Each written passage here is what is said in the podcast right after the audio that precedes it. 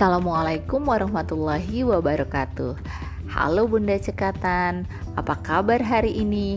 Semoga selalu sehat dan berbahagia.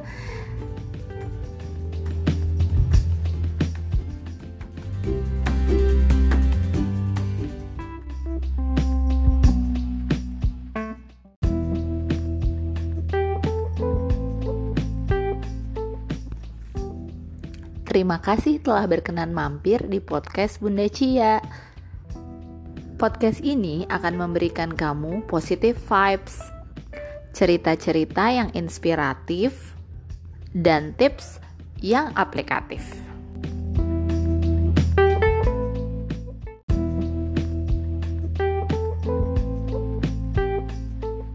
Beragam topik tentang anak, pengasuhan, buku, juga keuangan akan kita bahas di podcast Celoteh Cia. Semoga kamu suka dan sesuai dengan kebutuhanmu.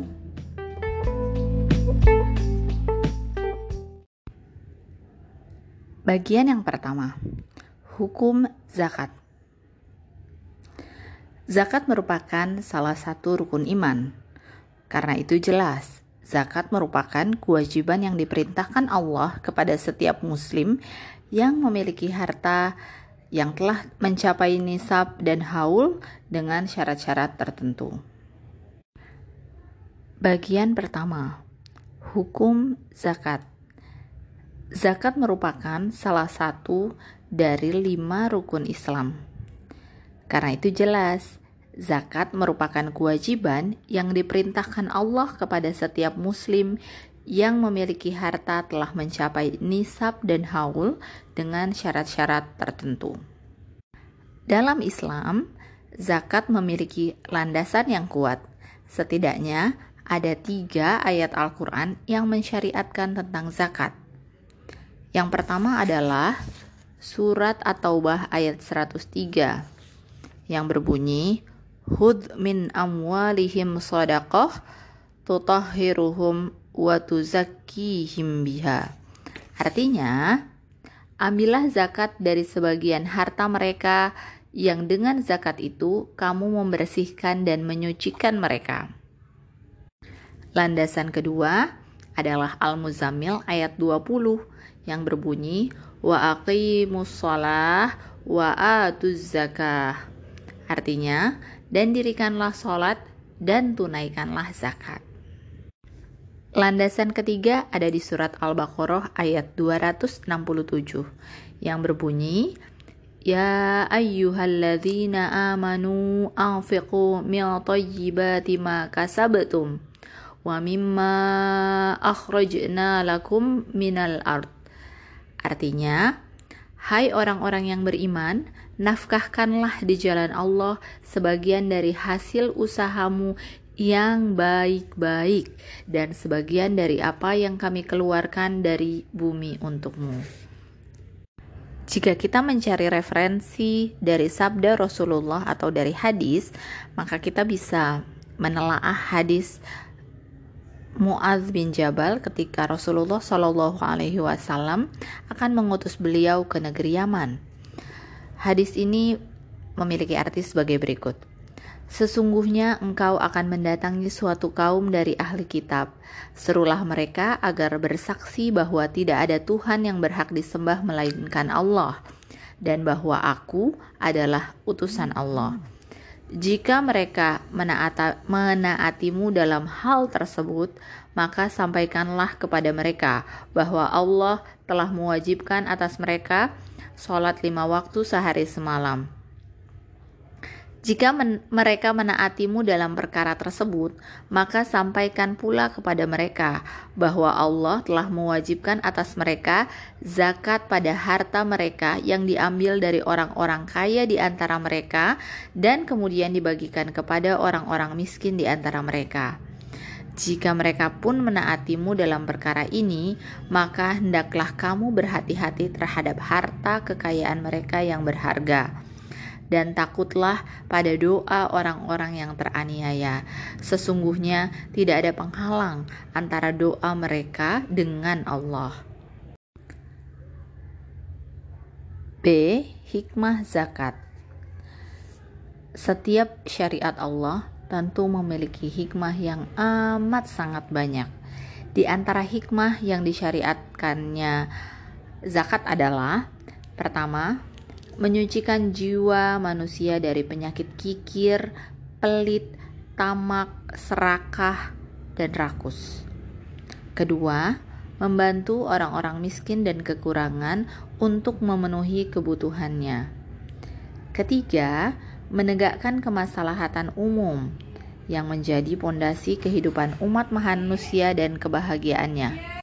Empat, membatasi penumpukan kekayaan hanya pada tangan orang-orang kaya, para pedagang, dan pengusaha semata, agar harta tersebut tidak tahan di lingkungan kelompok terbatas saja, tetapi memiliki manfaat yang dan keberkahan yang lebih luas lagi. Harta yang wajib dizakati. Mengacu pada buku Minhajul Muslim yang ditulis oleh Syekh Abu Bakar Jabir Al-Jazairi, pengajar tetap di Masjid Nabawi, setidaknya ada tiga harta yang wajib dizakati. Yang pertama adalah dua logam mulia, yakni emas dan perak. Kedua, hewan atau binatang ternak. Yang ketiga adalah biji-bijian dan buah tertentu. Bersama-sama, mari kita breakdown ketentuan zakat item-item tersebut. Untuk emas dan perak, Kedua logam mulia ini termasuk wajib dizakati karena bisa dikatakan sebagai barang tambang atau harta terpendam. Kewajiban zakat atas emas dan perak didasarkan pada firman Allah di At-Taubah ayat 34 yang artinya dan orang-orang yang menyimpan emas dan perak dan tidak menafkahkannya di jalan Allah, maka beritahukanlah kepada mereka bahwa mereka akan mendapatkan siksa yang pedih. Berikut adalah ketentuan zakat untuk emas. Nisab atau batas dikeluarkannya zakat untuk emas adalah 20 dinar atau setara 85 gram emas. Haulnya adalah satu tahun. Jadi, jika kita telah memiliki 85 gram emas selama satu tahun, maka kita wajib mengeluarkan zakatnya. Jumlahnya adalah 2,5 persen. Contoh kasusnya, Bunda memilih emas sebagai salah satu instrumen investasi dana darurat. Alhamdulillah telah terkumpul sebanyak 85 gram dan telah dimiliki selama satu tahun. Artinya, dana darurat bunda berupa emas telah mencapai haul dan nisab. Karena itu, kita perlu mengeluarkan zakatnya sebesar 2,5%. Berikut cara perhitungannya. 85% Bunda kalikan dengan 2,5%. Maka akan didapat 2,125 gram emas. Jika kita asumsikan harga emas saat ini adalah Rp900.000, maka jumlah zakat emas senilai uang yang perlu Bunda keluarkan adalah Rp1.912.500.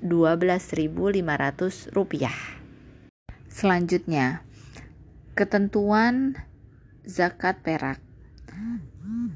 Zakat perak juga harus mencapai haul satu tahun dan nisab seperti emas. Nisab perak adalah 5 uqiyah atau setara dengan 200 dirham atau setara dengan 595 gram emas. Jumlah zakat yang wajib dikeluarkan sama dengan emas, yakni 2,5%. Jadi, misalkan Bunda memiliki tabungan perak sebesar 595 gram, maka besar zakatnya adalah 595 dikali 2,5% atau setara dengan 14,875 gram. Hal yang perlu diperhatikan di sini adalah ketika Bunda memiliki emas namun tidak mencapai nisab, tapi juga memiliki perak yang tidak mencapai nisab, maka Bunda harus menggabungkan nilai emas dan perak tersebut. Jika hasil penggabungannya mencapai nisab, maka tetap harus dikeluarkan zakatnya senilai 2,5 persen. Hal ini didasarkan pada riwayat yang menyebutkan bahwa Rasulullah Shallallahu Alaihi Wasallam menggabungkan emas dengan perak dan perak dengan emas, kemudian mengeluarkan zakat untuk keduanya. Landasan dari item tersebut adalah hadis dari Imam Malik dari Bukhari bin Abdullah al-Asyaj Sunnah pada masa lalu menerangkan bahwa Rasulullah menggabungkan emas dengan perak dan perak dengan emas, kemudian mengeluarkan zakat untuk keduanya. Semoga bermanfaat.